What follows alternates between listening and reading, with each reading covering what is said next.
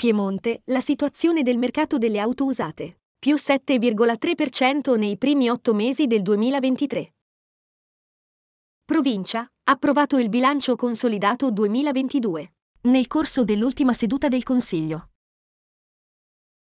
Pareggio per il Novara. Finisce 1-1 il match in trasferta contro la Virtus Verona.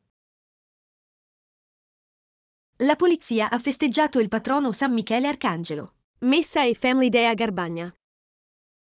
Borgomanero, successo per l'edizione 2023 di Stelle e Padelle. Numerose premiazioni alla cena di gala.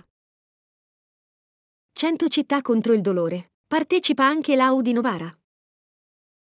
Oleggio, riqualificazione del teatro civico. Prevista la sostituzione del manto di copertura e dei generatori di calore. Serie di in campo sabato. Impegni per Gozzano, RG Ticino e Borgosesia.